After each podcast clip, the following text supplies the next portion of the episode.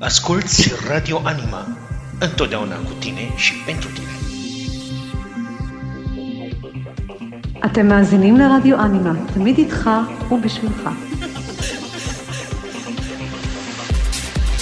Vous écoute Radio Anima, toujours avec toi, toujours pour toi.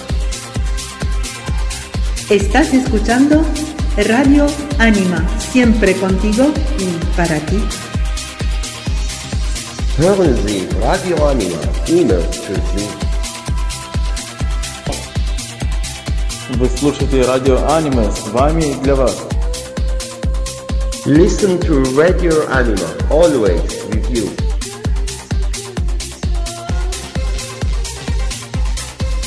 Asculți Radio Anima, întotdeauna cu tine și pentru tine.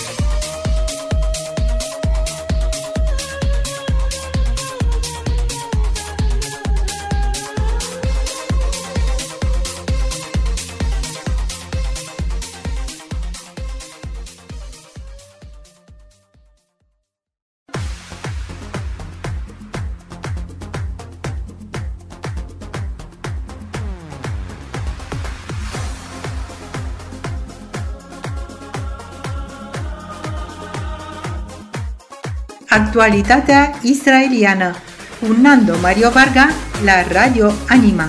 Audiție plăcută!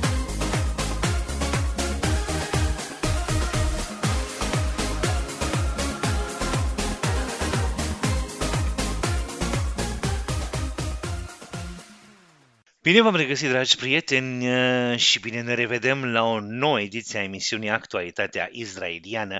Sunt Nando Mario Varga și împreună cu colegii mei uh, vă spun uh, bine ați venit și trebuie să recunoaștem că, într-adevăr, noi aici în Israel suntem mai fericiți decât restul lumii, deoarece Epidemia de corona s-a redus foarte mult, încet, încet se iese din uh, blocare, din ce în ce mai mult. E drept, uh, încă sunt restricții, dar lucrurile se revin la normal în comparație cu situația dramatică din, uh, din Europa și mai ales din România și din America de peste tot. Vă dorim tuturor celor care nu sunteți în Israel, dar și celor care sunteți în Israel, multă sănătate, vă spunem aveți grijă de voi și, dragi prieteni, suntem alături de de drama cu care se confruntă poporul turc în urma cu tremului uh, zguduitor care a avut uh, loc uh, la sfârșitul săptămânii și care s-a soldat cu morți și răniți.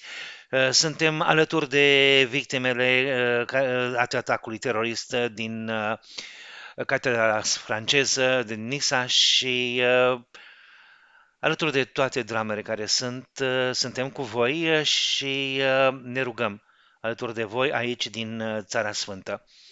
Dragii mei, uh, vă reamintesc că ascultați uh, Radio Anima și haideți să vedem ce se mai întâmplă și mai bine zis ce s-a întâmplat în Israel în ultima săptămână. Știrile săptămânii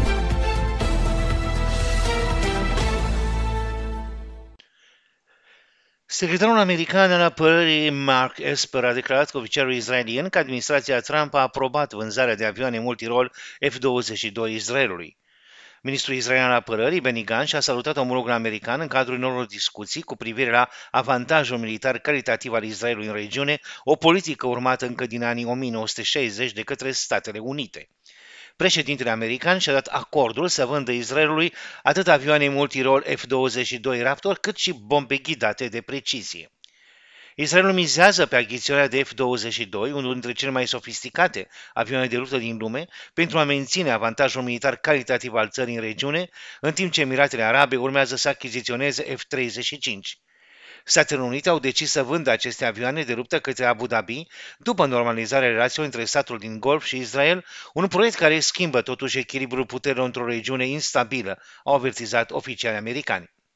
Dar, conform locotenent colonelului Christine McVen de la Washington Institute, acordul ar putea împiedica China și Rusia să umple golul pe care îl va lăsa o dezangajare americană în Orientul Mijlociu și să-și vândă propriile avioane către țările din Golf. Știrile săptămânii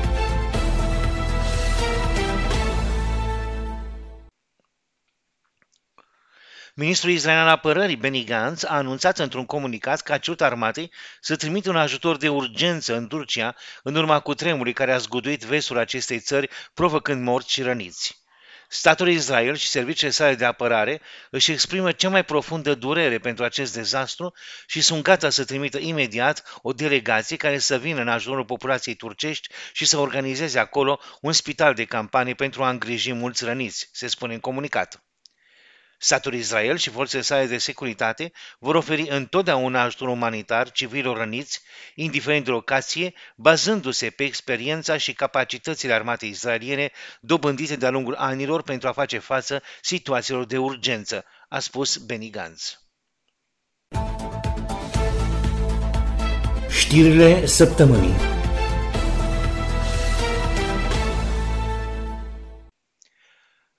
În Israel au avut loc mai multe mitinguri comemorative în, pentru a marca 25 de ani de la asasinarea fostului prim-ministru Itzhak Rabin. În piața Rabin din Tel Aviv, unde fostul prim-ministru a fost ucis de un extremist evreu, au fost aprinse 25.000 de lumânări pentru a duce un omagiu memoriei sale. Itzhak Rabin a fost asasinat la 4 noiembrie 1995 în urma unui discurs în timpul unei demonstrații de pace care a adunat zeci de mii de oameni în centrul Tel Avivului. Criminalul Igal Amir este un activist de extremă dreaptă care se opune conversionare acordului la Oslo cu palestinienii, acordul pentru care Rabin, Yasser Arafat și fostul președinte israelian Shimon Peres au câștigat premiul Nobel pentru pace în 1994. Actualul prim-ministru Benjamin Netanyahu a dus un omagiu predecesorului său într-o ceremonie a Knesetului, Parlamentului Israelian, promițând că va continua să asigure, citez, progresul statului Israel, încheia citatul prin semnarea mai multor acorduri de pace. Vom continua să asigurăm progresul statului Israel, care era atât de drag inimii lui Isaac Rabin, care a muncit toată viața pentru acest obiectiv, a declarat șeful guvernului. Netanyahu a recunoscut însă că a avut neînțelegeri cu guvernul fostului prim-ministru la acea vreme, dar a asigurat că l-a respectat întotdeauna. Știrile săptămânii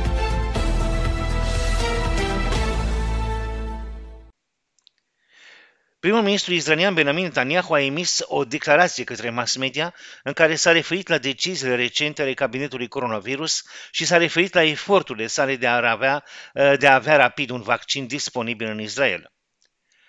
Am salvat multe vieți prin blocare. Am luat o decizie dificilă, dar justificată. Contrar a ceea ce se aude în mass media, mulți experți în întreaga lume apreciază politica noastră. Asta nu înseamnă că criza corona este în spatele nostru. Situația noastră s-a îmbunătățit, dar este foarte fragilă, a spus Netanyahu. În urmă cu doar câteva săptămâni au fost cei care au declarat că Israelul este într-o stare de degradare și că Europa este o formă bună. Iar astăzi, situația din Europa este dificilă cu rezultate tragice. Unele țări europene se tem să nu piardă controlul, a spus premierul. Depunem toate eforturile pentru a deschide cu atenție afacerile, vom examina schema educației în următoarele două săptămâni. Doar un vaccin ne poate duce într-o rutină corona diferită. Voi lucra pentru asta non-stop, a subliniat Netanyahu. Știrile săptămânii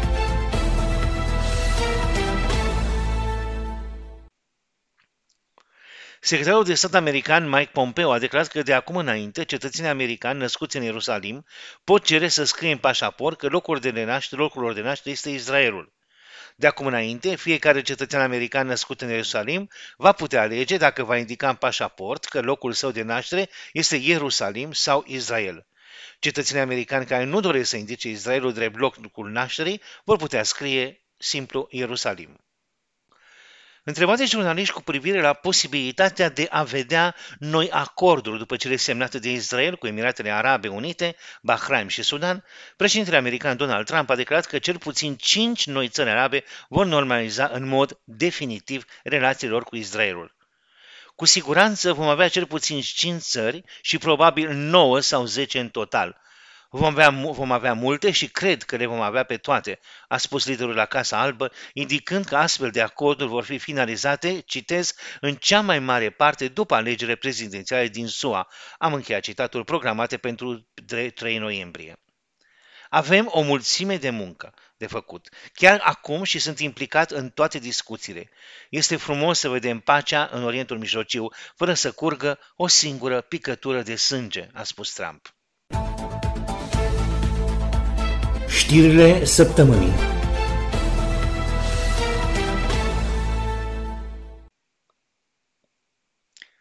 Printr-un comunicat dat publicității, Universitatea din Tel Aviv a anunțat inaugurarea noului său centru interdisciplinar de pandemie, primul de acest gen din lume.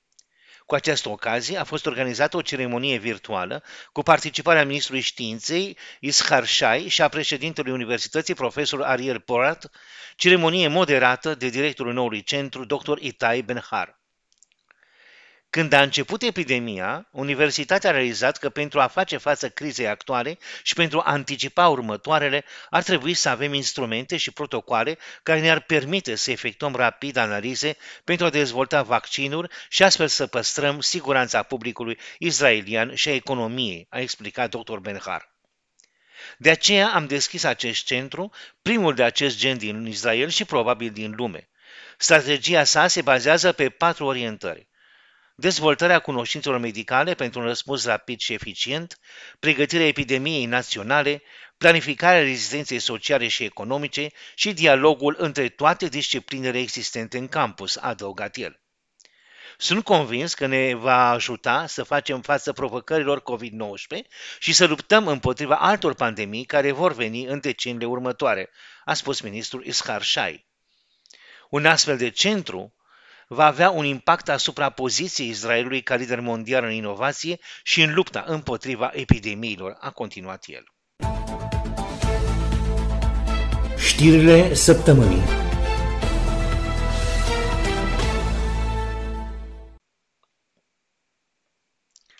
78 de români din Israel s-au înscris alături de alți 39.166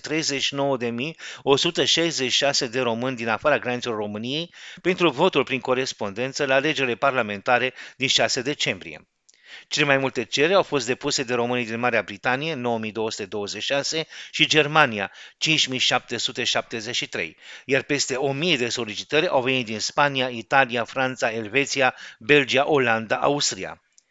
Cereri de vot prin corespondență au venit și din SUA 1227, Irlanda 1026, Canada 904, Danemarca 821, Luxemburg 485, Republica Moldova 405 și, cum am spus, Israel 78. Printre țările cu cele mai puține solicitări se numără Ucraina 6, India 3, Iran 1, Albania 2 sau Muntenegru 2. Prin înregistrarea ca legător prin corespondență, cetățeanul român cu drept de vot, care locuiește în străinătate și deține documente valabile de ședere din partea statului respectiv, solicită transmiterea prin poșta documentelor de vot la adresa sa de corespondență. Prin completarea acestui chestionar, cetățeanul român cu domiciliul sau reședință în străinătate își a exprimat dorința să voteze prin corespondență la alegerea Senatului și a Camerei Deputaților din anul 2020, urmând să, fa- să fie radiat pentru acest scrutin din lista electorală permanentă din România și înscris în lista electorală permanentă pentru votul prin corespondență. Românii din diaspora vor vota la parlamentare pe 5 și 6 decembrie. Radio Anima. Publicitate. Radio Anima. Publicitate. Ziarul Viața noastră, o nouă serie pentru dumneavoastră. Renumitul ziar, editat acum electronic de Trustul Media Anima, condus de președintele director general Nando Mario Varga, va aduce în fiecare joi, prin semnături de prestigiu, informații politice de ultimă oră din Israel și întreaga lume, cât și interviuri, reportaje, articole pe teme sociale, culturale și sportive, între altele. Vă invităm și pe grupul Facebook Viața Noastră. Radio Anima. Publicitate. Radio Anima. Publicitate. Lumea sporturilor, o emisiune realizată și prezentată de Evita Știru. Astăzi vom vorbi, dragi prieteni, despre ciclismul mondial și israelian care nu se odihnesc. Marele curse cicliste au loc de obicei primăvara și vara, când zilele sunt lungi și însorite, ploile și vântul le ocolesc, Cei mari și cei mici sunt în vacanță și abia așteaptă să încurajeze de pe marginea șoselelor plutonul de cicliști. Cele de mai sus nu sunt valabile însă pentru anul fatidic 2020, anul virusului corona, al acestei particule invizibile care până în prezent câștigă lupta cu omenirea, dar suntem siguri că nu va câștiga și războiul.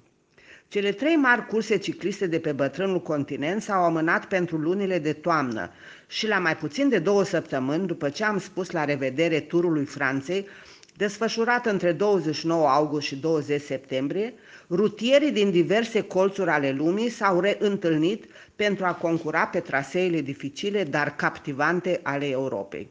Sâmbătă 3 octombrie a luat startul în Sicilia ediția 103 a turului Giro d'Italia, care după 21 de etape de-a lungul al 3364,4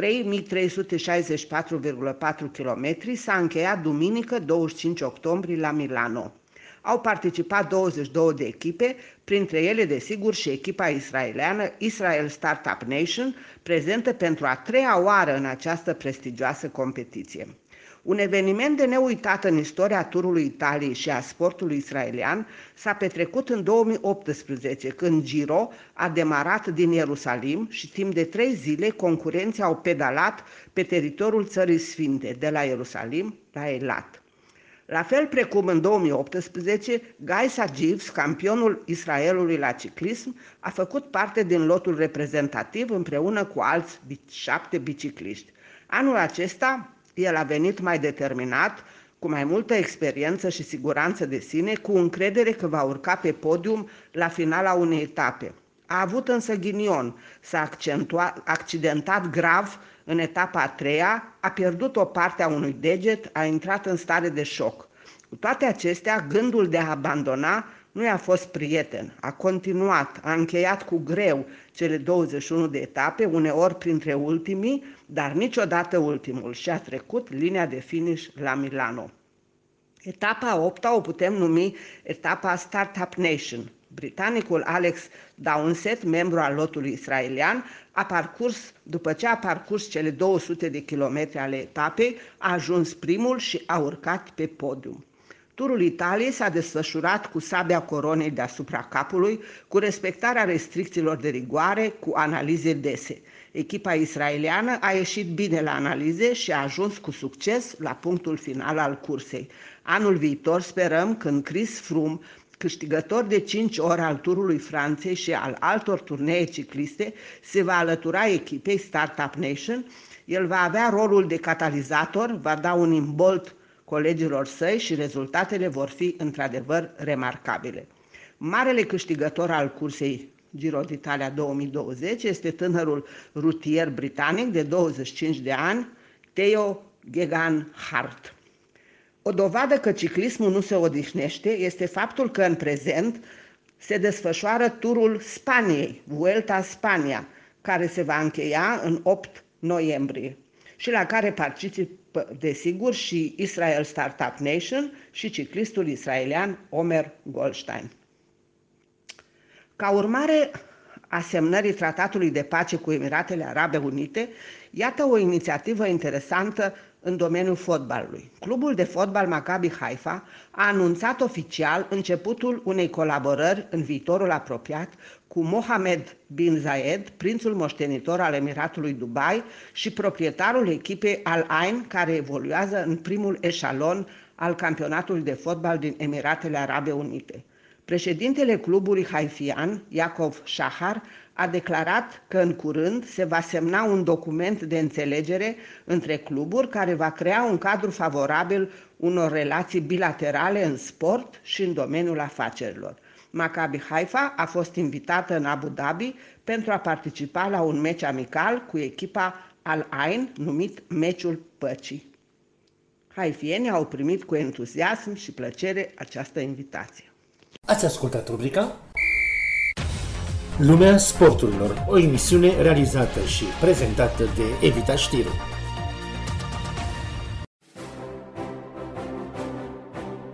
Radio Anima. Publicitate. Radio Anima. Publicitate. Laboratorul dentar Mihail din Hulon, telefon 054 44 04 557, vă oferă la prețuri modeste reparații pe loc și reînnoiri. Intrare adaptată și persoanelor invalide. Oferim servicii și la domiciliul clienților. Radio Anima. Publicitate. Radio Anima. Publicitate.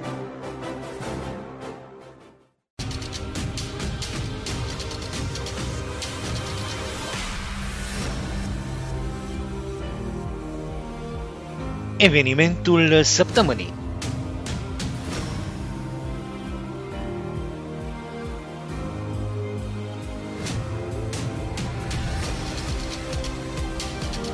Rubrică realizată de Nando Mario Varga și Vioren Mayer.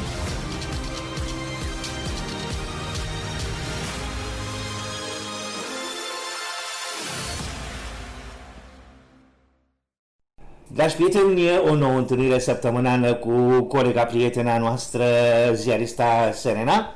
Bună ziua! Ce mai faci, prietenă dragă? Uh, fac uh, foarte bine. Uh, uite, tocmai am pregătit ediția de luni a emisiunii Universul la Feminin, o emisiune deja în creștere de audiență, tot timpul în creștere de audiență E și de genial. interes. Hai să lăsăm audiența, dar interesul doamnelor și nu numai doamnelor este în creștere.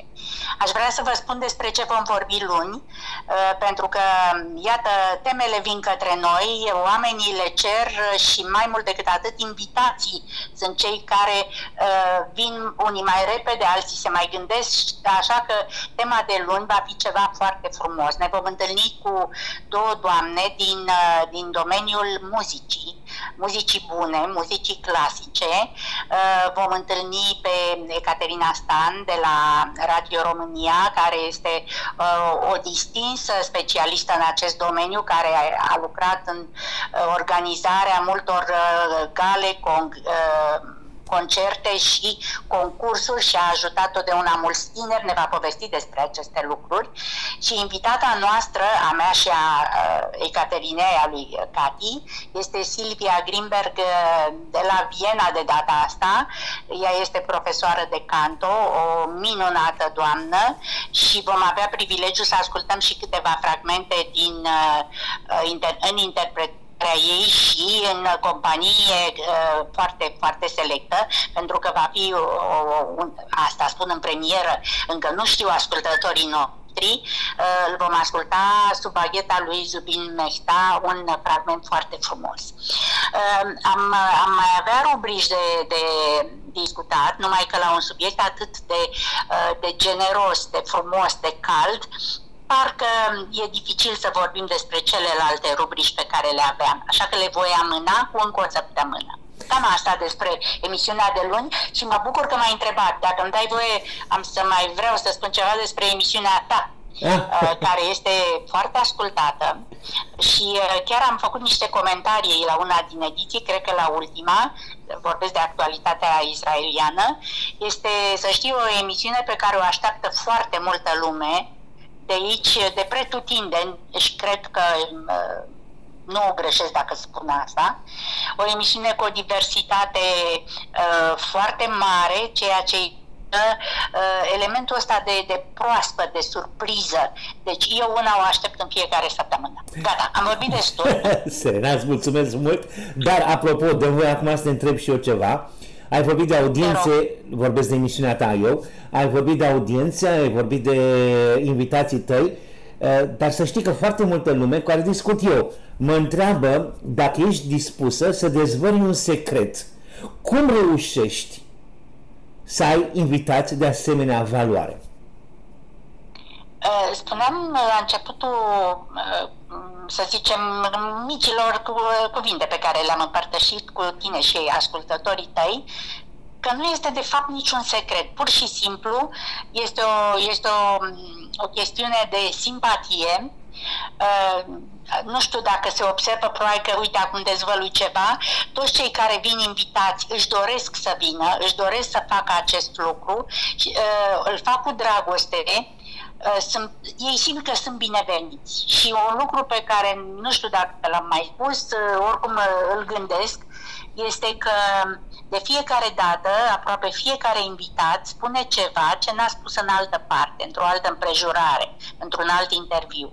Este vorba de atmosfera pe care o creăm și acum, fiindcă tu m-ai, m-ai adus până aici, vreau să că nu o fac singură, o fac cu Sofia, cu Alex, uh, cu, cu uh, șeful centrului, să spunem, directorul Centrului uh, Cultural Evreist din București, cu Adi Gheron, care n-a existat ocazie în care eu să am nevoie să cer sprijinul și el să spună altfel decât da. Deci o muncă de echipă. Da, invitații vin pentru că își doresc să vină, iar eu îi aștept cu dragoste. Vreau să, adică, cred că aș încheia cu...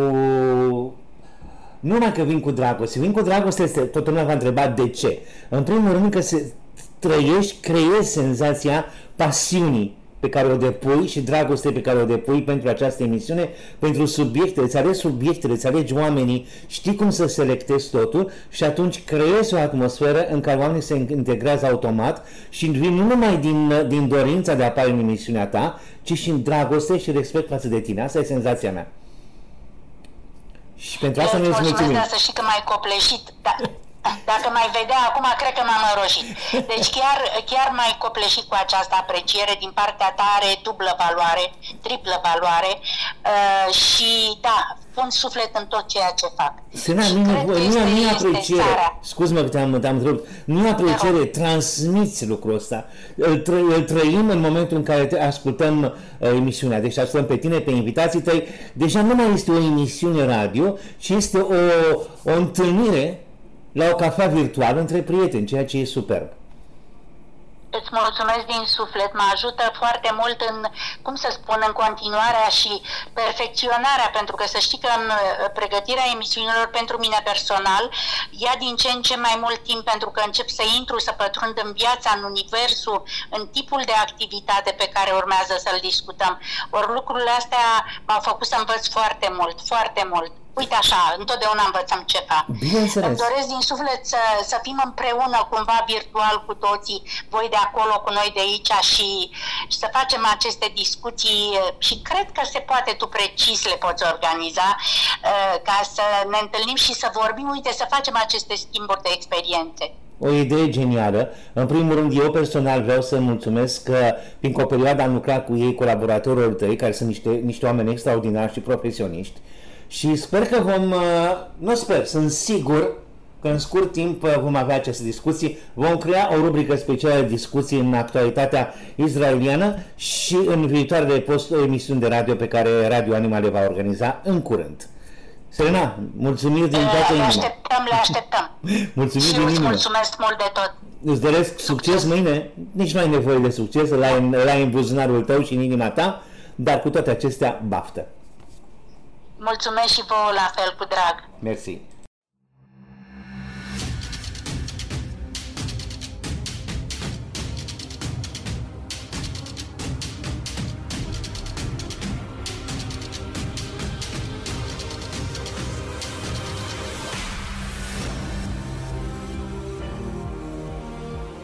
Evenimentul săptămânii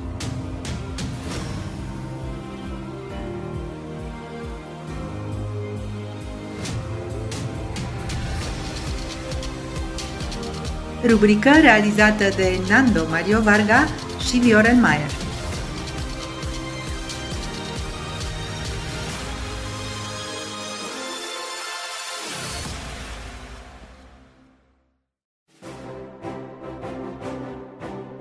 Radio Anima. Publicitate. Radio Anima. Publicitate.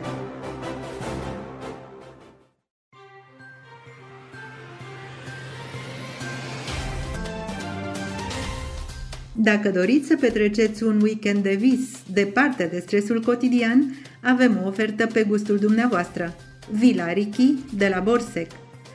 Amplasată într-un cadru natural minunat, Villa Richi este locația ideală pentru oricine vrea să fugă de aglomerația urbană, mai ales acum în condiții de pandemie. Oferim oaspeților posibilitatea de a se relaxa în spațiile special amenajate, saună, sală de masaj, foișoare în aer liber, cât și drumeții, partii de bob și multe alte atracții în această oază minunată din inima Transilvaniei. Pe lângă apa minerală Borsec, recunoscută în întreaga lume pentru calitățile ei și tocmai de aceea numită regina apelor minerale, restaurantul Ricky reprezintă o opțiune excelentă pentru turiștii pasionați de bucătăria tradițională. Într-un decor plin de culoare și o ambianță plăcută, personalul nostru vă întâmpină întotdeauna cu profesionalism și o servire care poate mulțumi orice client.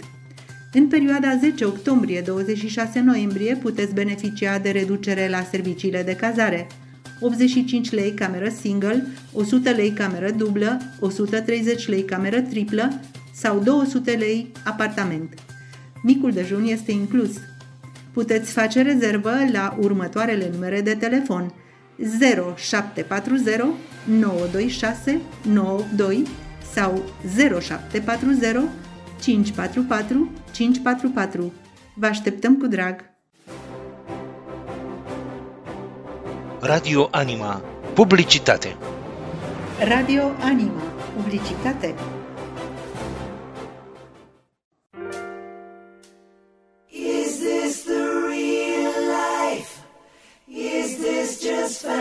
Fantasy? Caught in a landslide, no escape from reality.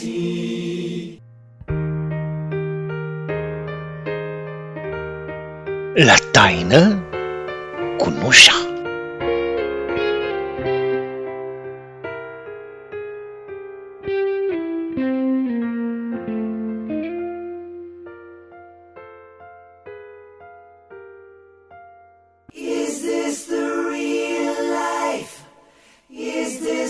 This just fantasy?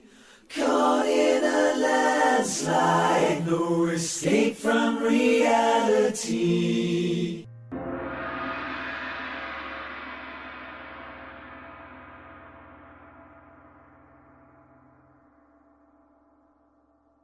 Dragi prieteni, bine ne revedem la întâlnirea noastră cu, sau la taclalele noastre, sau la șuietele noastre cu nușa. Sau Bine la reven- tainele noastre Sau cu tainele nușa. noastre, așa, sau la tainele noastre cu nușa. I-ați auzit-o? Nu pot să scot o voră fără ca nușa să intervină. Bine ai venit, nușa. Bine v-am regăsit, Nando. Draga mea, uh, din câte știu, în clipa asta că noi discutăm, tu ca să ne faci în ciudă la unii care nu au posibilitatea asta, te afli pe malul mării. Da, pe malul Mării Negre. Pe malul Mării Negre și, așa cum îmi spunea, o chestie foarte interesantă, uh, astăzi când transmitem, uh, nu, ieri mai bine zis, când noi transmitem uh, duminică, deci ieri a fost uh, Ziua Mării Negre, Ziua Internațională a Mării Negre. Internațională a Mării Negre, da. Ce înseamnă asta? Că lumea vine acolo sau ce? Ce înseamnă așa? Deci, da, gândește ce înseamnă o zi în care celebrești ceva, da? Și s-a declarat ziua de 31 octombrie ca ziua internațională a Mării Negre, pentru că Marea Neagră nu este doar pe bucata românească. Mhm, mhm. Marea Neagră cuprinde și alte litoraluri din alte țări. Deci și nu de ce este te-am, doar- da, deci te-am întrebat, scuze-mă că te întrerup, fiindcă n-am auzit până acum de Ziua Internațională a Mării Mediterane. Păi hai să Da. căutăm pe internet să vedem dacă Sau să o există. inventăm noi, sau să o inventăm noi. Ci de ce Să nu? Inventăm noi. Uh, ok, ne gândim. Dragi ascultători, dragi prieteni, gândiți-vă, poate facem așa un grup, Facebook, Twitter, uh, Instagram, uh, Radio Anima, uh, Nușa, cum vreți voi să-l numim, care să propună Organizația Națiunilor Unite Ziua Internațională a Mării Mediterane. Ok, foarte interesant. Dar probabil că există. Eu zic că întâi să căutăm dacă există, iar dacă nu există, atunci să facem noi lobby pentru așa ceva. S-a marcat, i-am luat în calcul. Acum, vreau să spun că deja de emisiunea trecută, oamenii, deci nu numai că ne ascultă, dar uh, încep să ne și scrie. Mă bucur. Așa, și uh, ceva mai nou, avem uh, de la o drăguță doamnă, ea mi-a spus că e drăguță. Are 58 de ani, e din Germania, o cheamă Annemarie Li- Leiser, Leiser, Leiser, Leiser, ceva de genul ăsta, n-am înțeles exact bine. Și uh, e într-o mică problemă. este n-ai noroc în dragoste. Și atunci se pune întrebarea, la această vârstă, deci aproape 60 de ani, este bine să continue să trăiască cu amintirile la ce a fost sau o nouă relație este binevenită, deși au fost două eșecuri anterioare? Acum eu vin cu o întrebare, știi? Uh, în ce sens uh, se pune întrebarea? Specific pentru doamna sau la modul general? La modul general. Doamna vrea pentru domnia sa, dar sunt convins că sunt multe persoane care au trecut, sper să nu treacă, uh, dar care poate se gândesc. Domnule, ce fac? Uite, mi-a decedat partenerul sau partenera, ne-am despărțit, am 59, am 60, am 65, am 70, am 75, ce mă fac? Continui, mă retrag, rămân cu nepoții și cu copiii sau îmi reconstruiesc viața?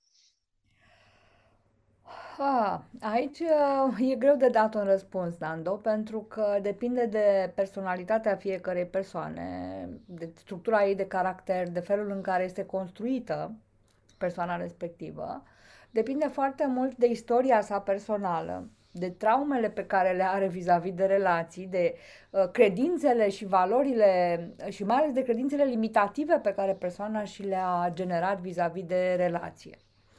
Pentru că am întâlnit și am avut nenumărate cazuri în care femei sau bărbați, uh, după niște suferințe, după niște dezamăgiri în dragoste, și-au creat un, uh, uh, un cel dacă vrei, și și-au generat o credință limitativă, eu nu am să mai sufăr într-o relație. Uh-huh. Iar acest eu nu am să mai sufăr într-o relație a generat într-o teamă, într-un fel de fobie de a mai intra, de a se mai deschide, de a mai intra într-o relație cu o persoană, într-o relație intimă, mă refer, că aici vorbim de o relație de cuplu, da? Și atunci, această credință limitativă, că eu nu am să mai sufăr, la cea mai mică umbră de nemulțumire, de disconfort în relația cu celălalt, persoana imediat se retrage. Nu, mie mi-ajunge, mie nu-mi trebuie, eu nu mai vreau așa ceva. Acum, dacă e să o privim uh, social și sociologic, uh, omul este o ființă socială. Noi, ca indivizi, nu suntem uh, solitari. Omul are nevoie de uh, grup, are nevoie de uh, persoane în jurul său, are nevoie de relații, motiv pentru care toți, într-un fel sau toți, marea majoritate, hai să nu generalizez, marea majoritate, avem nevoie de uh, relație de cuplu, într-un fel sau altul. Dar, și aici vin cu un dar. Pentru că există persoane care sunt născute să fie solitare și celibatare și care se mulțumesc și sunt foarte împlinite și bucuroase și mulțumite cu prezența lor, cu relația lor cu ele și sunt alte persoane care uh, nu se simt bine solitare și au nevoie de cuplu, au nevoie de partener de cuplu. Și atunci nu putem generaliza. Dar, în principiu, Recomandarea este, uh, da, este foarte sănătos pentru individ să fie în relație, pentru că uh, relația, o relație de cuplu, în primul rând, este o cale foarte, um, foarte prezentă, dacă vrei, foarte presantă de a crește, de a crește tu ca individ. Pentru că în cuplu apar, apar tot felul de provocări, spre deosebire de o persoană care locuiește singură, care nu are, nu are interacțiuni, nu are o. Nu, obli, nu știu, hai să nu vorbim de obligații. Uh, nu are un program comun cu altă persoană. Okay. Și atunci, când ești în doi, uh, lucrurile se schimbă puțin, pentru că e necesar să ții cont și de celălalt, de tabieturile, de dorințele, de nevoile celuilalt, dar în același timp să-ți fii fidel și ție, să-ți respecti nevoile, să-ți respecti principiile, să-ți respecti dorințele, uh, să nu te frustrezi. Pentru că ce sens are o relație în care nu ești mulțumit? Da? Până la urmă ne dorim să fim fericiți, că până, cred că ăsta este scopul vieții fiecăruia dintre noi. Să ne simțim bine, să ne simțim în acord, în armonie cu lumea, cu viața și să ne simțim bine. Și atunci, dacă eu intru într-o, într-o relație și în acea relație îmi stric starea mea de relaxare, de bine, de mulțumire, îmi pun întrebarea, merită să rămân în acea relație în care eu mi-aduc frustrare, mi-aduc nemulțumire, mi-aduc tensiune, mi-aduc supărare sau rămân solitară? Dar, așa cum spuneam, um, general, ființa umană este o ființă socială și are nevoie de prezența altcuiva. Is this the real life? Is this just fantasy? Caught in a landslide, no escape from reality.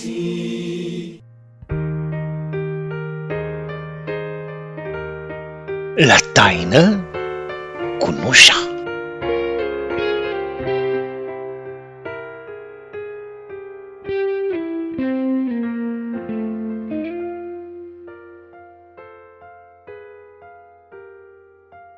Is this the real life? Is this just fantasy? Caught in a landslide, no escape from reality.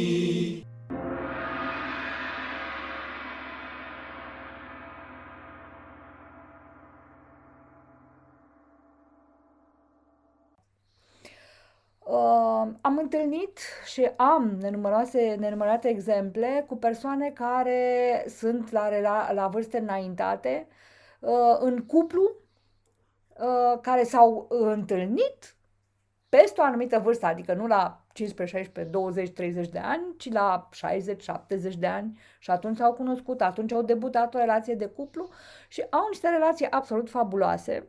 Și am să-ți povestesc un caz care pe, pentru mine m-a, m-a impresionat foarte tare și am fost foarte atinsă de, de acel cuplu. Uh, pe domnul respectiv l-am cunoscut jucând bridge. Eu sunt jucătoare de bridge, îmi place foarte mult să joc bridge, uh, n-am mai găsit la un moment dat partener și am început să joc online. Pe domnul respectiv uh, din uh, Statele Unite ale Americii l-am cunoscut online, mi-a fost partener de bridge. Ne-am împrietenit, ne-am mai conversat și tot povestind, explicându-i cât de frumoasă este România, ce țară minunată, ce zonă, ce așa, uh, omul îmi zice, vin să te cunosc. Și și-a luat împreună cu soția o croazieră pe Dunăre. Uh, au oprit patru zile la București ca să mă cunoască. Și aici ne-am aflat povestea de cuplu, o poveste absolut fascinantă. Uh, ea, instructor de dans, Mhm. uh, el, uh, nu mai știu, inginer, ceva de genul acesta. Oamenii aveau 80 și plus.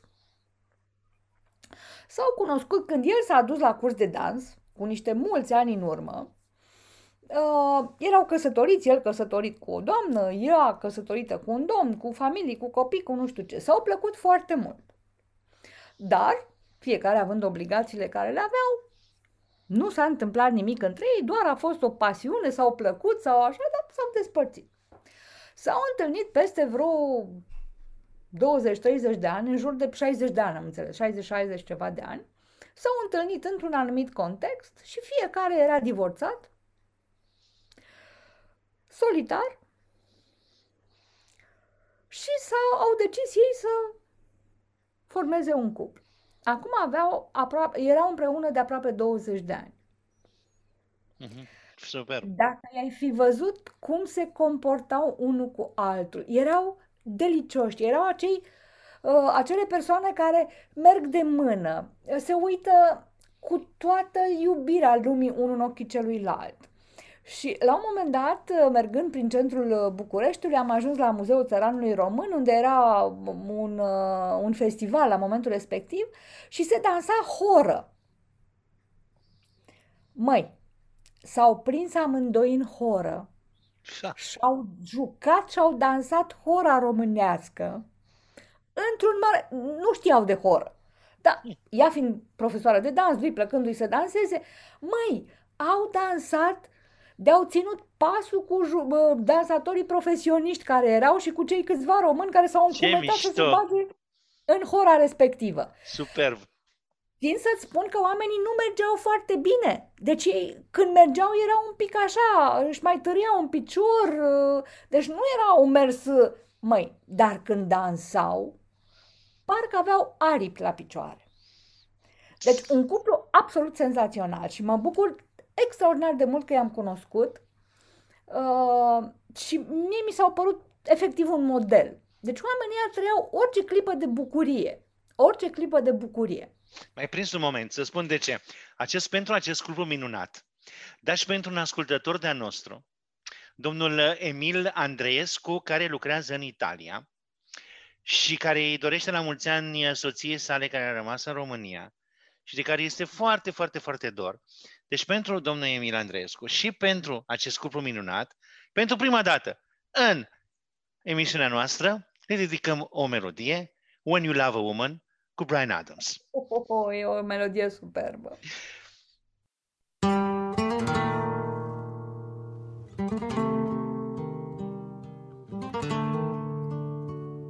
To really love a woman, to understand her, you gotta know her deep inside. Hear every thought, see every dream, and give her wings when she wants to fly. Then when you find yourself lying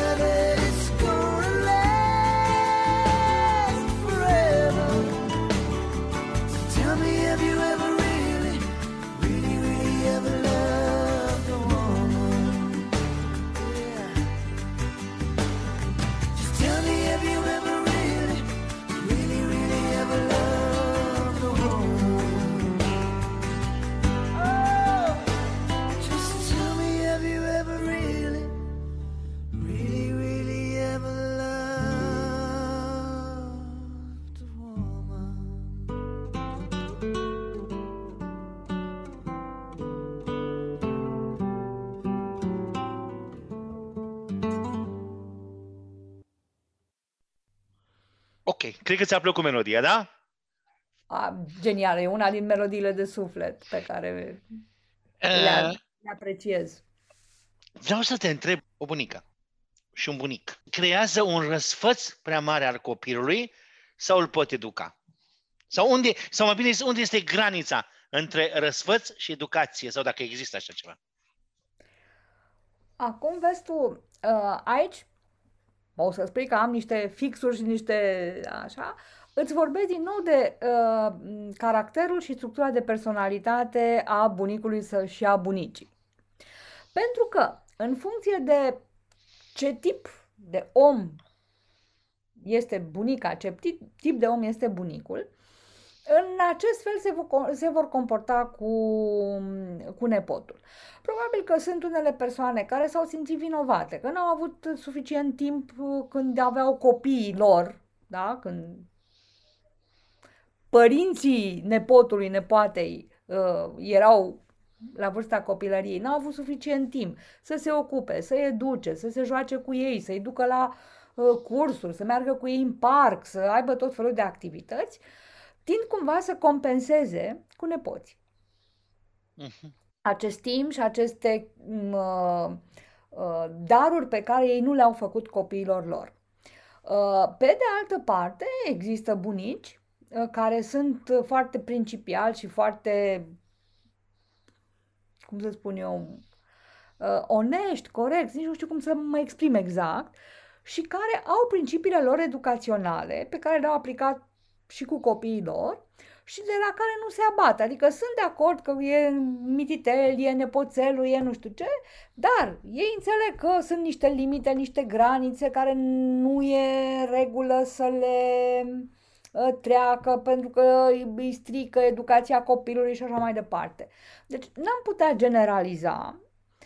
Uh, sunt unii bunici care într-adevăr își răsfață extraordinar de mult copilul și chiar uh, intervin peste educația părinților copilului spunând, e, lasă-l mă că e mic, uh, hai să trecem peste chestia asta, că nu o să fie mare, are timp să învețe, să înțeleagă.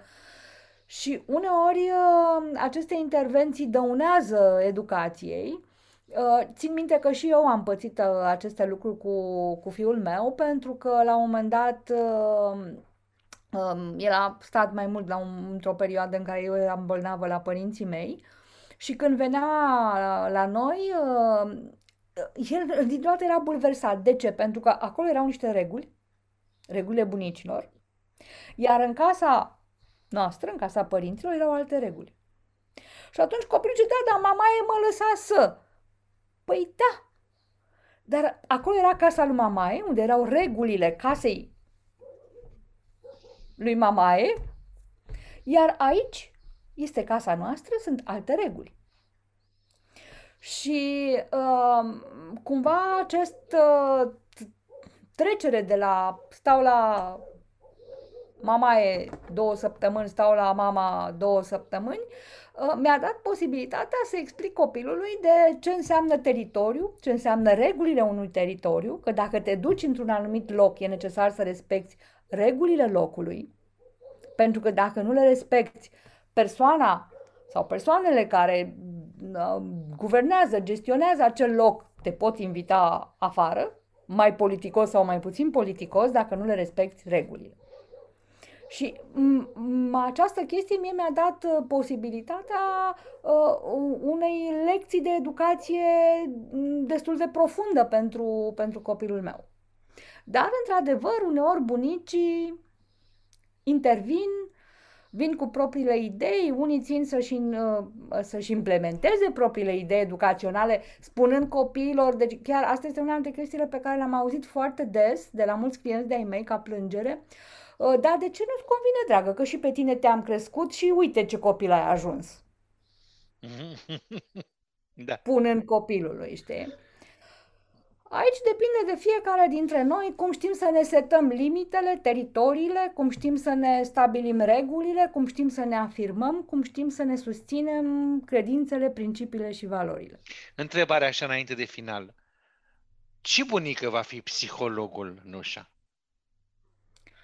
Vei respecta ce ne-ai spus noi acum sau dragostea te va face să, e, să Uh, eu i-am eșuezi? spus foarte clar fiului meu că voi fi bunica, acea bunică la fără frecvență. Nu voi fi bunica care voi sta non-stop cu nepotul sau nepoata. Eu am viața mea pe care îmi doresc să o am și să fiu liberă. Uh, Voi veni în vizită, din când în când mă voi ocupa de nepoții mei, dar nu voi fi genul de bunică uh, care să-i fie în locul bonei, în niciun caz. Ești sigură? Sunt foarte sigură. Pentru că Dragi- îmi iubesc extraordinar de mult libertatea. Și pentru Ok. mine este important. Ok.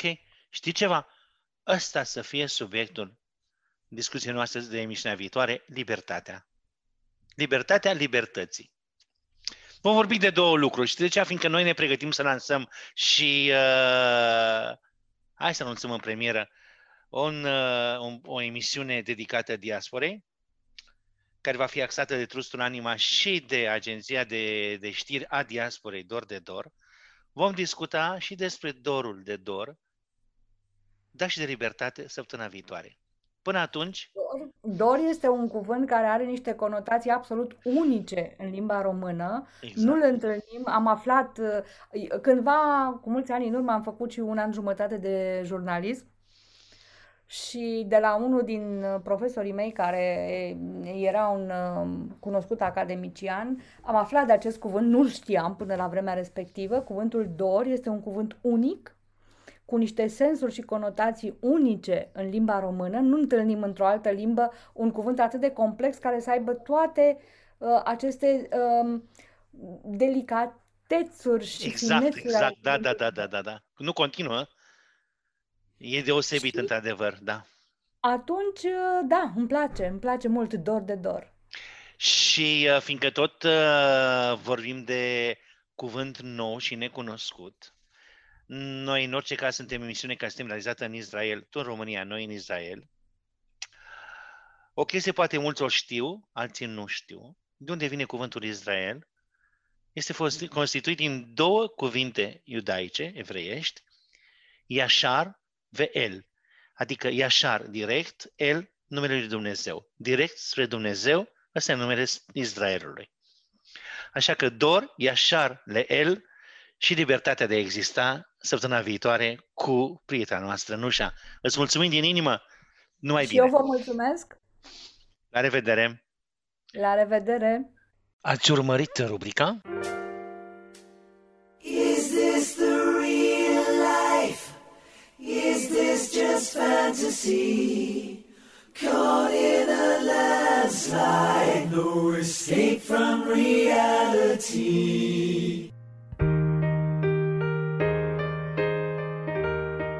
La taină cu Nușa.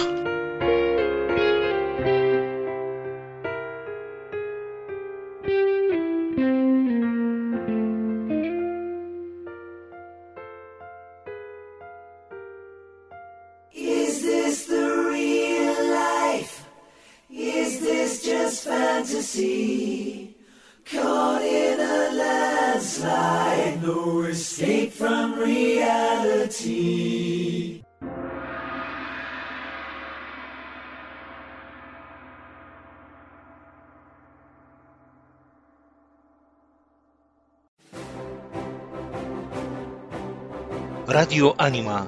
Publicitate. Radio Anima. Publicitate.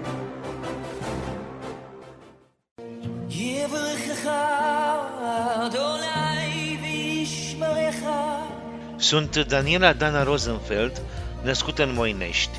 Am bucuria să ajut voluntar vârstnici care locuiesc în Israel în legătură cu drepturile pensionarilor, verificare și completare acte, modificare legi la Bituach Leumi, bărbații peste 67 de ani și femeile peste 64 de ani pot primi gratis ajutor la curățenie, cumpărături, gătit sau companie metapereți de caritate.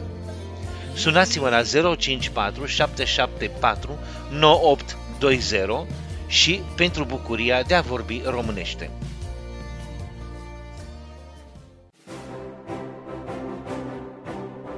Radio Anima. Publicitate.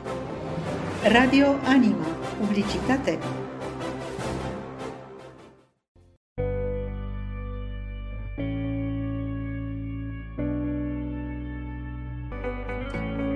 Țara Sfântă. Trecut, prezent și viitor.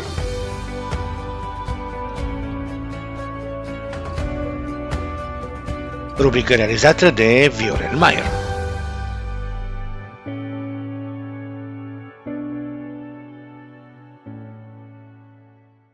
Apele Țării Sfinte Israelul face parte din zonele terei cu deficit de apă și asta nu de azi de ieri, ci de mii de ani.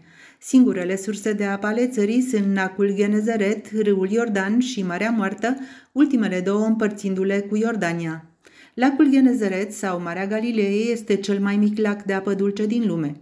Punctul său cel mai adânc se află la 260 metri sub nivelul mării, reprezentând rezervorul de apă dulce al Israelului și totodată indicatorul foarte prețios al nivelului acvatic din țară. Iordanul începe din muntele Hermon și curge pe granița cu Libanul până în Marea Moartă, fiind celebru în special în lumea creștină pentru că în el a fost botezat Isus de către Ioan. Marea Moartă sau Marea Sărată, cum era denumită în trecut, este o mare închisă, de fapt un lac sărat situat în depresiunea Iordanului. Situată la 435 metri sub nivelul internațional al mării, reprezintă unul dintre cele mai interesante fenomene – Datorită salinității foarte ridicate, puteți pluti fără riscul de a vă înneca. Marea Moartă are și o importanță economică, fiind utilizată de țările Israel și Iordania pentru a extrage săruri și alte minerale de valoare comercială și industrială prin procese de evaporare artificială a apelor sale. Surprinzător, vizitând Israelul, veți vedea indicatoare pe care scrie și în engleză Wadi, urmate de un nume. Este vorba despre albiile unor cursuri de apă, în mod normal secate, doar atunci când sunt extrem de rar ploi mai semnificative, devin râuri curgătoare. În nordul țării, micile pârâuri și cădările de ploaie relativ abundente cantitativ mențin verdeața pe tot parcursul anului. Spre sud, podișul Negev devine o zonă aridă marcată de mici coline și câmpii, întretăiate de canioane și văi pe care ploile de iarnă le transformă în torente. Cele două aspecte ale problemei apei se rezolvă în Israel prin două moduri. Aprovizionarea prin desalinizarea apei de mare, iar consumul pentru irigarea agriculturii prin picurarea la rădăcina fiecarei plante, ambele tehnici fiind exportate în foarte multe țări.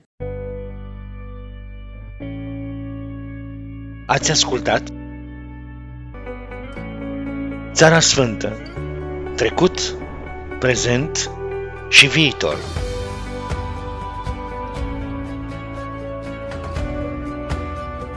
Rubrică realizată de Viorel Maier.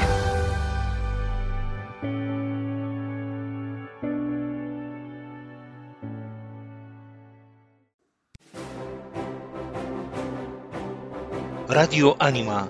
Publicitate. Radio Anima. Publicitate.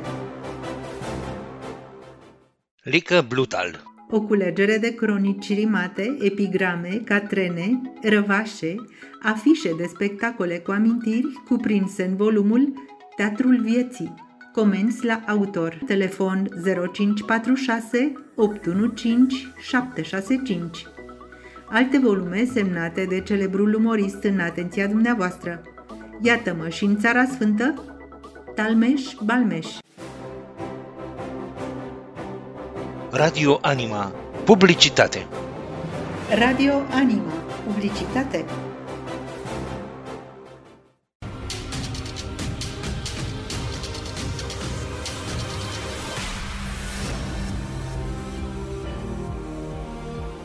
Evenimentul săptămânii.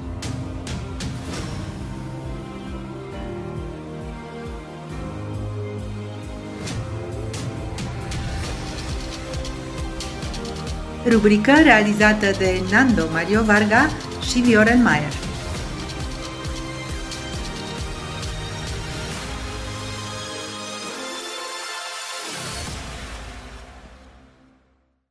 La rubrica eveniment a acestei ediții vă voi vorbi despre Ziua Internațională de Protecție a Vieții Jurnaliștilor. Mâine, 2 noiembrie, se celebrează Ziua Internațională a stopării impunității crimelor împotriva jurnaliștilor.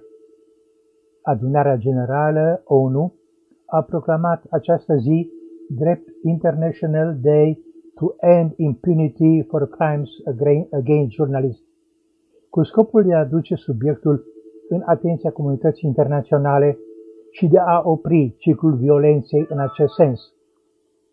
Data a fost aleasă pentru comemorarea asasinării a doi jurnaliști francezi în Mali în 2 noiembrie 2013. De la începutul anului menționat, 52 de jurnaliști și-au pierdut viața în Siria, Somalia, Pakistan, Brazilia, Mexic, mulți din cauza cartelurilor drogului. Dramatic este faptul că în fiecare an, practic pe tot cuprinsul pământului, mor jurnaliști, majoritatea în timpul desfășurării activităților și mai grav, sunt omorâți tocmai pentru că aduc la lumină adevărul despre partea rea a lumii. Mai grav este că cei care înfăptuiesc aceste crime sunt făcuți scăpați de rigorile legii. Această zi internațională prezintă un semnal de alarmă, astfel încât criminalii să-și primească pedeapsa meritată.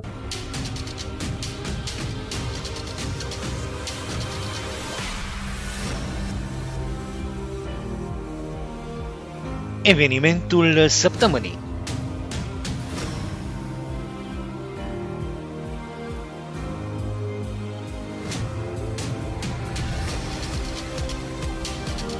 Rubrică realizată de Nando Mario Varga și Vioren Mayer.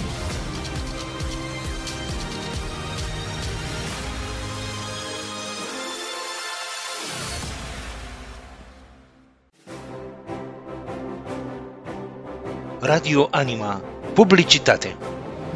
Radio Anima. Publicitate.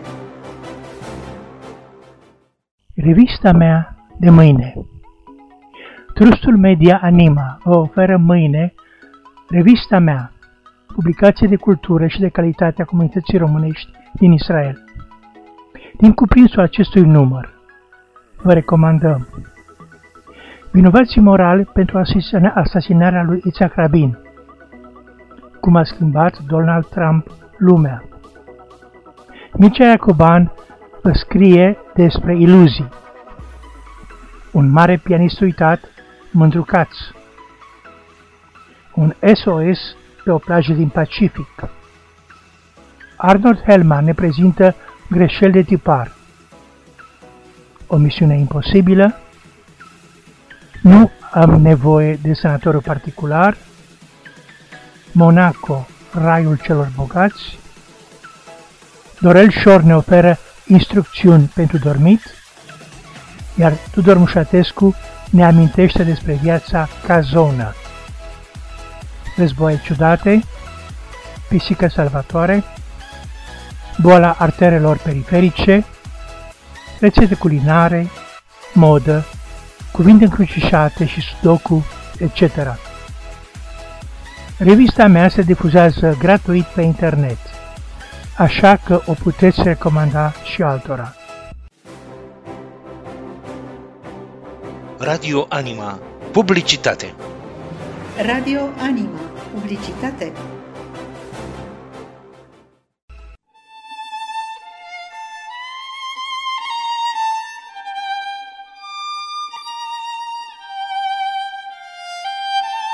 Turism în Israel. O rubrică realizată și prezentată de Nușa Chebici.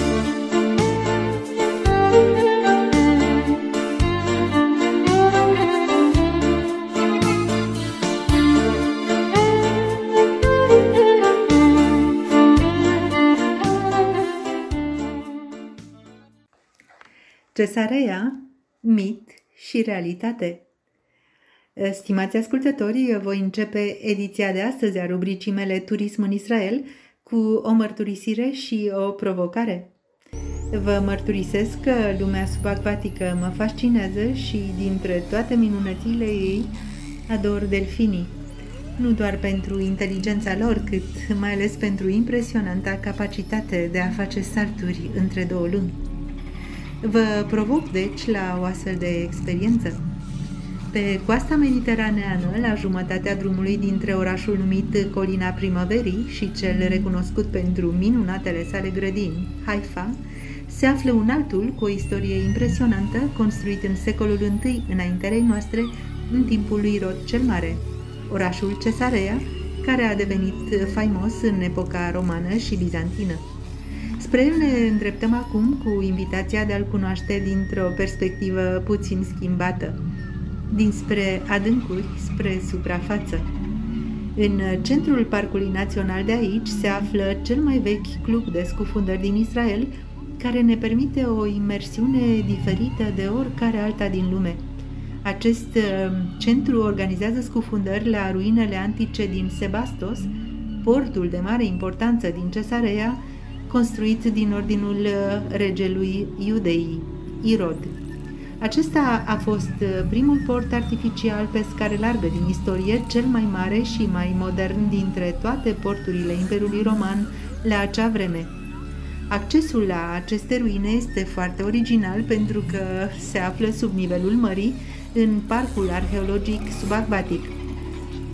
Acest parc, creat de profesorul Agner Raban, ne permite să vedem minunile ingineriei marine romane, digurile vechi, chiar și depozitele, și multe alte mărturii ale existenței portului Sebastos cu 2000 de ani în urmă.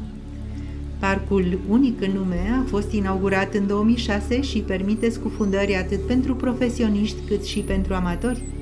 Vizita subacvatică durează aproximativ 45 de minute și are loc la o adâncime maximă de 8 metri. Odată ajunși în mediul acvatic, veți găsi tras- trasee unde sunt marcate cele 28 de puncte de interes pe acest itinerar incredibil. Dar uh, să știți, uh, oricât de captivant ar fi să colindăm printre ruinele acestui trecut îndepărtat, uh, după expirarea timpului alocat, vrem sau nu, trebuie să facem saltul la suprafață, să revenim pe uscat, unde, desigur, ne așteaptă alte experiențe inedite. Mă urmați? După o scurtă pauză, necesară desigur pentru a fi asimilată această fascinantă călătorie subacvatică, vă propun Amfiteatrul Cezarea, construit cu mai bine de 2000 de ani în urmă și folosit și astăzi pentru concerte și opere. Teatrul roman din Cezarea, salvat cu succes de deteriorarea secolelor, constituie astăzi unul dintre orgoliile Israelului – Amplasat pe coasta de sud a orașului, într-o apoteoză de lumină și cu splendoarea Mediteranei ca fundal, a fost primul loc de agrement construit în timpul domniei acestui controversat monarh de care am amintit. Săpăturile recente au găsit la intrare inscripții cu cuvintele Tiberium și Pontius Pilatus, referitoare la împăratul roman Tiberiu și la Pilat, guvernatorul iudei în timpul lui Isus. Aceasta constituie singura și, prin urmare, cea mai importantă referință arheologică despre existența lui Pilat, placă reprezentând de fapt o replică a originalului care este expusă în Muzeul Israelului din Ierusalim. Imaginea magnifică a amfiteatrului mm, provoacă o puternică conexiune cu trecutul, de parcă vechile blocuri de piatră ar păstra pe suprafețele lor uzate amintirea recitării textelor străvechi. Briza mării pare să șoptească versuri arhaice în surdină.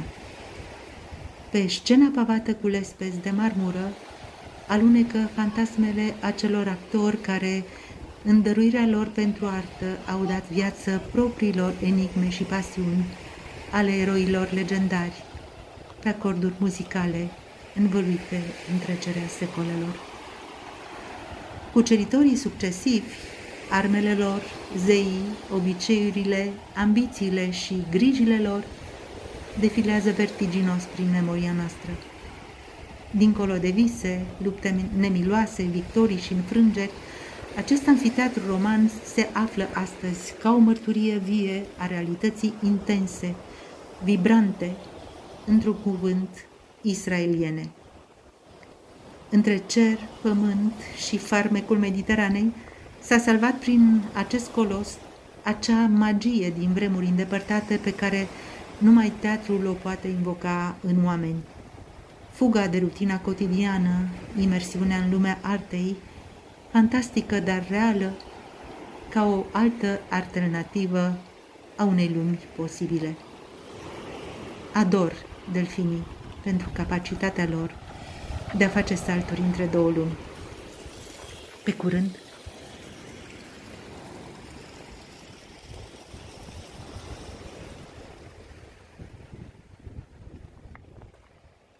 Ați ascultat?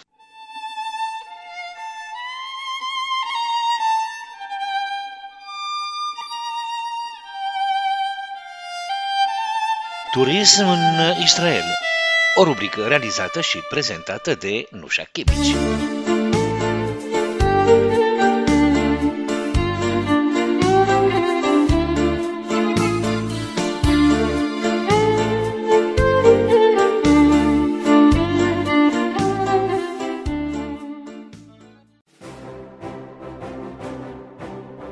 Radio Anima. Publicitate. Radio Anima. Publicitate. Geta Berkov. Caietul din Sertar. Jurnal israelian 1987-2017. Comenzi la autoare. Geta Berkov, telefon 03 55 640 33. Vă recomandăm cu căldură și alte volume ale scritoarei Geta Berkov. Ultima ninsoare, subsodie sumbră, pe firul de ață, comorile Arielei, femei și destine. Radio Anima. Publicitate. Radio Anima. Publicitate.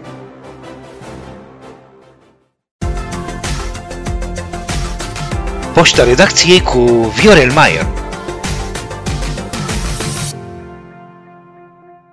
Bună ziua, dragi prieteni! Astăzi, cu ocazia împlinirii a patru, a încheamă a patra de activitate a postului de radio, dăm drumul la o rubrică nouă, posta redacției, pentru că multe lume ni s-a adresat cu fel de fel de sugestii și trebuie să ținem cont de ele din respect pentru ascultători. Astăzi avem în această rubrică trei doamne. Ela Budnaru din Londra, Serena Adler din București și Dorina Doici din Batiam, pentru cine nu știe, Israel. Poșta redacției cu Viorel Maier.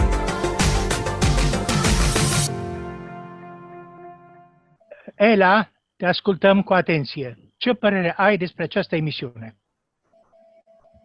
Um, Am ascultat-o cu interes. Mi-a plăcut introducerea. Este optimistă. Îmi place, atrage. Atrage oamenii prin ton, prin muzică, prin uh, bucuria care o transmite. Mm, Ceea ce mi s-a părut interesant este că se dau, se transmit multe știri, da, multe știri din Israel. Fiind peste, pentru români, mi-ar place dacă s-ar transmite și niște știri despre România. Nu multe, dar suntem români, vrem să știm și știri despre România. Asta este una. Pe urmă, mi-a plăcut foarte mult discuția dintre domnul Nando și doamna psiholog Mușa. Discuția a fost detaliată și atrage. E o problemă acum, în perioada în care suntem izolați, să vedem cum să reacționăm. Deci, aceste două lucruri mi-au plăcut mie. Mulțumesc frumos, Ela. Ceva propuneri uh, de tehnică a emisiunii? Emisiunea este bine lucrată, se vede că s-a lucrat la ea, că sunt, e lucrată de profesioniști. Există mici diferențe de volum între comunicare și uh, comunicările de titlu. Deci între articolul efectiv și titlu de prezentare. Aceste mici diferențe de volum, dacă se reglează, cred că nu am nimic altceva de comentat.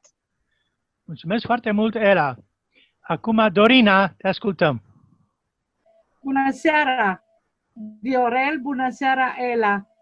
Și bună seara, Serena, pe care aș fi vrut să o văd.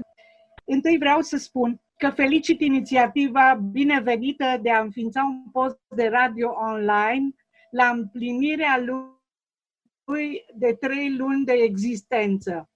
E, în câteva cuvinte, astăzi când suntem bombardați cu știri și informații pe multiple și diverse mijloace de informare, un post de radio care promite ceva nou mă face întotdeauna curioasă. Timpul de transmisie este limitat la o oră, pe care îl consider foarte scurt, când se dorește atingerea multor subiecte. Sigur, este și mai greu, și asta punctez și accentuez, dacă se vrea satisfacerea tuturor gusturilor și gusturilor ascultătorilor. Emisiu, eh, radio, emisiunile de radio au calități și lipsuri, să spunem și așa, pe românește. Vreau doar să spun că pe mine, pe mine personal, mă interesează mai puțin politica și polemicele sterile. Aș vrea să ascult mai mult despre lucruri frumoase, cum spunea și Ela, mai ales în vremurile acestea de pandemie și de, de claustro uh, epidemie, aș spune, uh, aș vrea să uh, ascult despre lucruri, mai, lucruri frumoase, mai degrabă decât despre nenorociri și despre numărul de bolnavi și așa mai departe.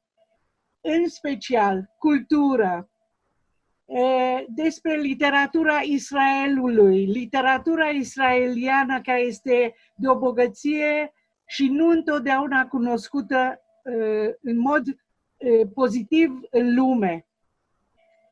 Apoi muzică, să nu uităm de muzică, de evenimente culturale, care nu sunt puține, chiar și așa acum s-au adaptat foarte multe evenimente la aceste vremuri ciudate prin Zoom, eh, online, audio, video și așa mai departe. Apoi, aș mai spune încă un lucru și am încheiat cu asta aș reduce după mine pauzele cu muzică pentru a câștiga poate un minut, două de alte uh, subiecte. Mulțumesc pentru această uh, oportunitate de a spune ce mi-ar place să ascult.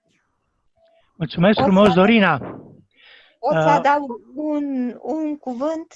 Te rog. Cuvânt de mm, Israelul este Țara Sfântă este țara care a ales-o Dumnezeu. Într-adevăr, dacă se prezintă despre Israel, este minunat. Asta este în primul rând. Dar, cum am zis, noi suntem români și rămânem români, indiferent unde suntem, deci un pic, un pic și despre România. E în regulă, mulțumesc frumos, Ela. Și, bineînțeles, va urma și Serena imediat. Poșta redacției cu Viorel Maier.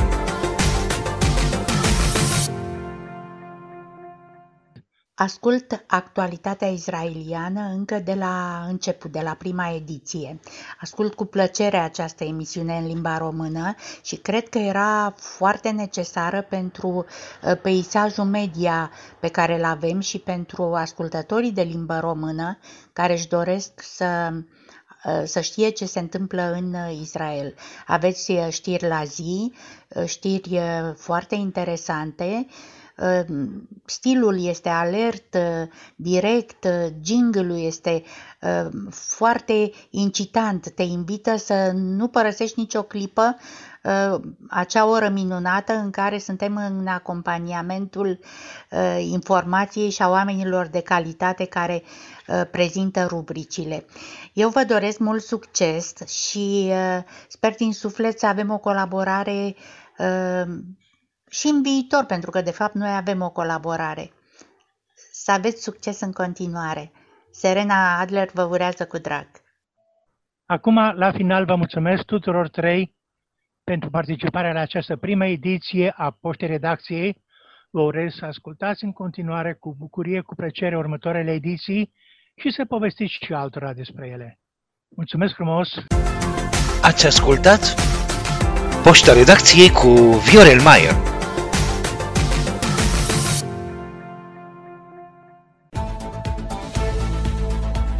Știrile săptămânii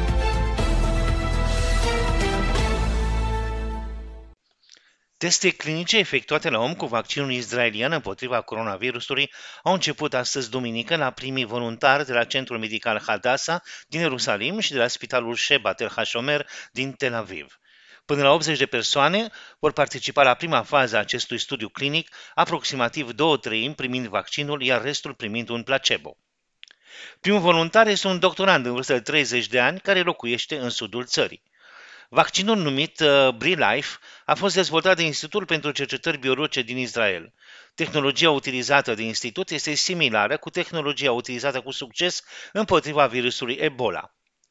La începutul lunii august, oamenii de știință israelieni de la Institutul pentru Cercetări Biologice au făcut deja progrese în ceea ce privește un candidat vaccin coronavirus care prezintă un nivel ridicat de eficacitate la animale. Ne aflăm într-un moment foarte important. Profesorul Shapira și întreaga sa echipă au făcut o treabă fantastică. Ei sunt în avangarda științifică a statului Israel și au adus acest vaccin în stadiul în care vom putea începe în curând studiile clinice la oameni, a declarat săptămâna trecută ministrul apărării Benny Gantz. Știrile săptămânii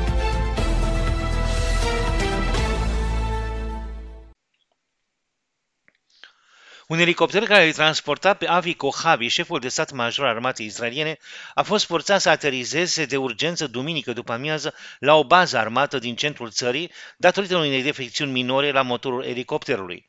Nu au fost raportați răniți sau daune, iar incidentul este în curs de anchetă. După ce elicopterul a aterizat forțat, șeful statului major și-a continuat călătoria cu un vehicul terestru. Acest incident a fost midor în comparație cu ce s-a întâmplat acum câteva luni, în iulie a acestui an. Și atunci, șeful statului major zbura cu un elicopter într-o călătorie de rutină din Ierusalim, iar ambele motoare s-au oprit în aer. Potrivit cel puțin unui raport, poliții, piloții elicopterului au fost responsabili pentru gravitatea incidentului. La început, doar unul dintre motoare a funcționat defectos, dar, în loc să urmeze procedura standard în astfel de cazuri, piloții au făcut o eroare și au oprit și al doilea motor. Elicopterul a început să piardă din înălțime, atingând o altitudine de doar 30 de metri deasupra solului. La timp însă piloții și-au corectat greșeala și au reușit să stabilizeze avionul. Ei au decis apoi să continue zborul cu un singur motor funcțional până când, până când au ajuns la baza uh, armată Telnov. Știrile săptămânii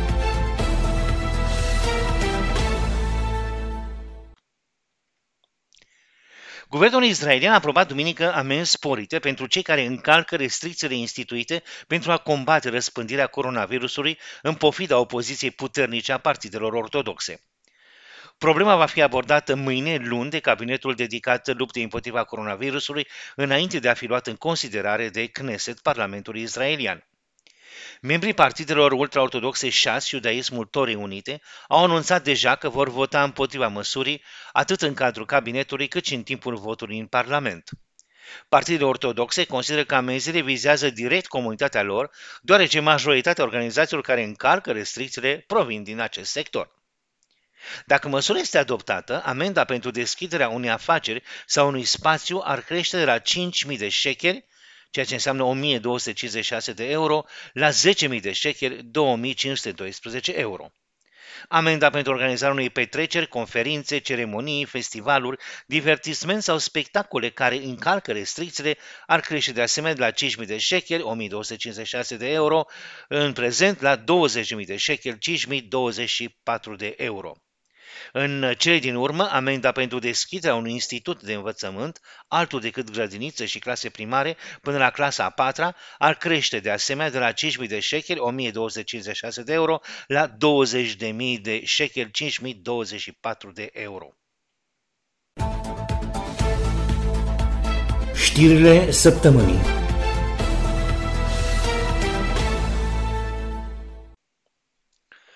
Municipalitatea din orașul Tel Aviv va organiza mai multe evenimente culturale în perioada 12-14 noiembrie cu participarea a 100 de artiști, în timp ce restricțiile referitoare la coronavirus au făcut imposibilă desfășurarea de spectacole culturale mai mult de 8 luni. Tema aleasă este Cer deschis, iar principalele evenimente vor avea loc în inima orașului Tel Aviv, în special în piața Habima și pe bulevardul Rothschild, în cooperare cu artiști europeni care vor concerta alături de artiști israelieni. În aceste trei zile, proiecte artistice unice vor fi prezentate publicului. Peste 150 de artiști își vor expune lucrările și vor fi oferite multe spectacole și activități. Cultura a fost piatra de temelie a orașului de la începuturile sale și suntem hotărâți să readucem lumea culturală la viață. Publicul este pasionat de această cultură, iar artiștii doresc să fie expuși. A putea organiza acest eveniment în aer liber permite de asemenea accesul gratuit la artă în acest moment în care atât de mulți oameni suferă de criza economică, a declarat Ron Huldai, primarul orașului Tel Aviv.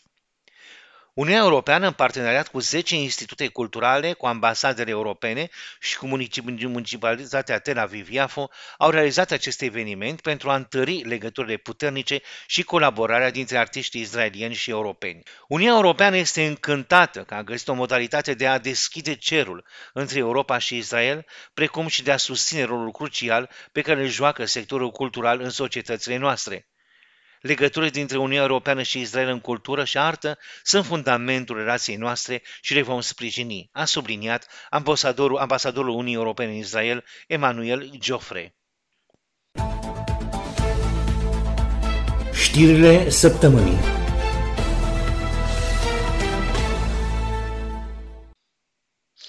Începând cu astăzi, duminică, vremea se schimbă, a început practic să se schimbe în Israel, temperaturile încep să scadă ușor și scăderile vor continua, vor urma ploi uh, și chiar furtuni și sunt posibile chiar inundații. În timpul nopții de astăzi, ploaia se așteaptă să se extindă în majoritatea zonelor, să se, intensifice, să se intensifice, fiind însoțită de furtuni. Există temeri de inundații la râurile sudice și estice. Temperaturile așteptate în cursul nopții de astăzi sunt la Tel Aviv 25 de grade, Haifa 29 de grade, Safed 17 grade, Katrin 20 de grade, Tverias, Tiberias 24 de grade, Nazaret 20 de grade, Afula 22 de grade, Beit Shen 25 de grade, Lud 24 de grade, Ashdod 24, Enghedi 28, Berșeva 22, Misperamon 19 grade și Eilat 26 de grade. Mâine luni, vremea va continua să fie parțial înnourată spre, spre înnourată. În majoritatea zonelor din țară sunt de așteptat ploi locale, iar furtunile sunt încă posibile. Teama de inundații va continua în sud și în est. În plus, se va constata o scădere a temperaturilor care vor fi normale pentru sezon. Marți va avea loc o altă scădere a temperaturilor și ploile locale vor continua. Joi se va răci și temperaturile vor fi mai mici decât de obicei pentru sezon. Ploaia locală este posibilă în special în zona de coastă. În timpul nopții, ploaia se va răspândi și se va intensifica în restul țării. Dragi prieteni, aici se încheie emisiunea noastră. Cred că constatați și că ne multiplicăm uh, rubricile, contactul cu dumneavoastră devine mult mai, uh, uh, mai viu. Ne puteți scrie oricând pe, un, pe e-mailul Anima News, strudel sau arond, aol.com și noi vă vom răspunde imediat. Deci ne puteți scrie, puteți ne transmite, dacă doriți să transmiteți complimente, muzică, salutări, vom crea o rubrică specială pentru dedicații sau participa la rubrica redacției, ne puteți scrie ce părere aveți, cum credeți despre noi. De ce nu? Să veniți cu noi idei, cu noi idei de, emisi- de ediții, cu noi subiecte, ceea ce v-ar interesa. Suntem aici la dispoziția voastră, fiindcă suntem prieteni și ne iubim. Dragii mei, aveți grijă de voi, sănătate, fericire, numai, numai, numai, numai, numai bine de aici, din Țara Sfântă. Toate cele bune prieteni, echipa Anima, Radio Anima vă iubește și vă dorim tot, tot binele din lume. La revedere! Shalom din Israel! Și bineînțeles, nu, nu ne despărțim fără o melodie. Gad, Beni și Beniamin Elbaz, Evan. La revedere!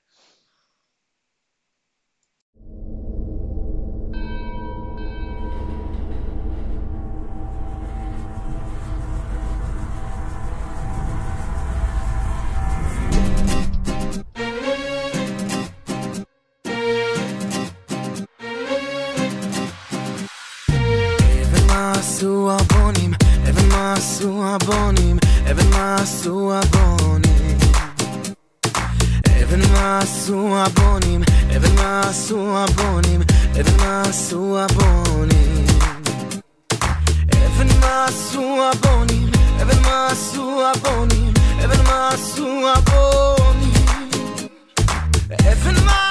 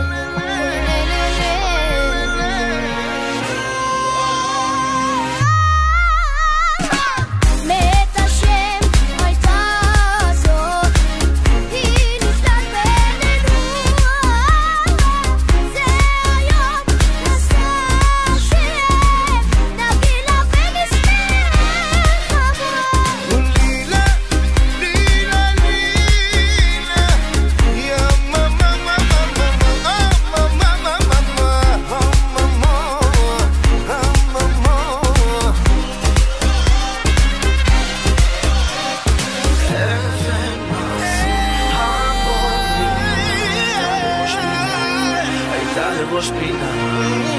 Everything else, I'm only, I thought.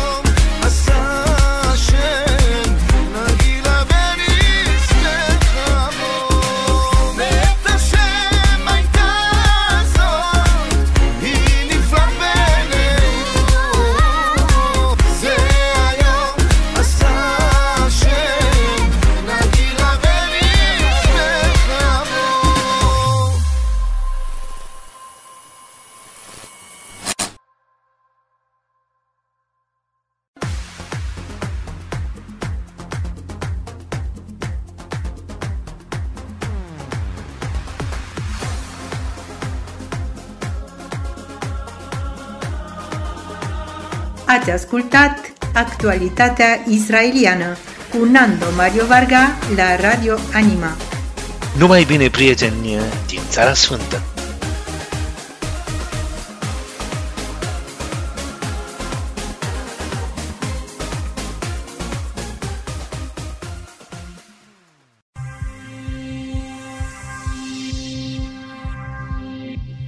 Asculți Radio Anima, întotdeauna cu tine și pentru tine. אתם מאזינים לרדיו אנימה, תמיד איתך ובשבילך. Vous écoute Radio Anima, toujours avec toi, toujours pour toi. Estás escuchando Radio Anima, siempre contigo y para ti. Hören Sie Radio Anima Für Sie. Вы слушаете радио Аниме, с вами и для вас. Listen to Radio Anima, always with you.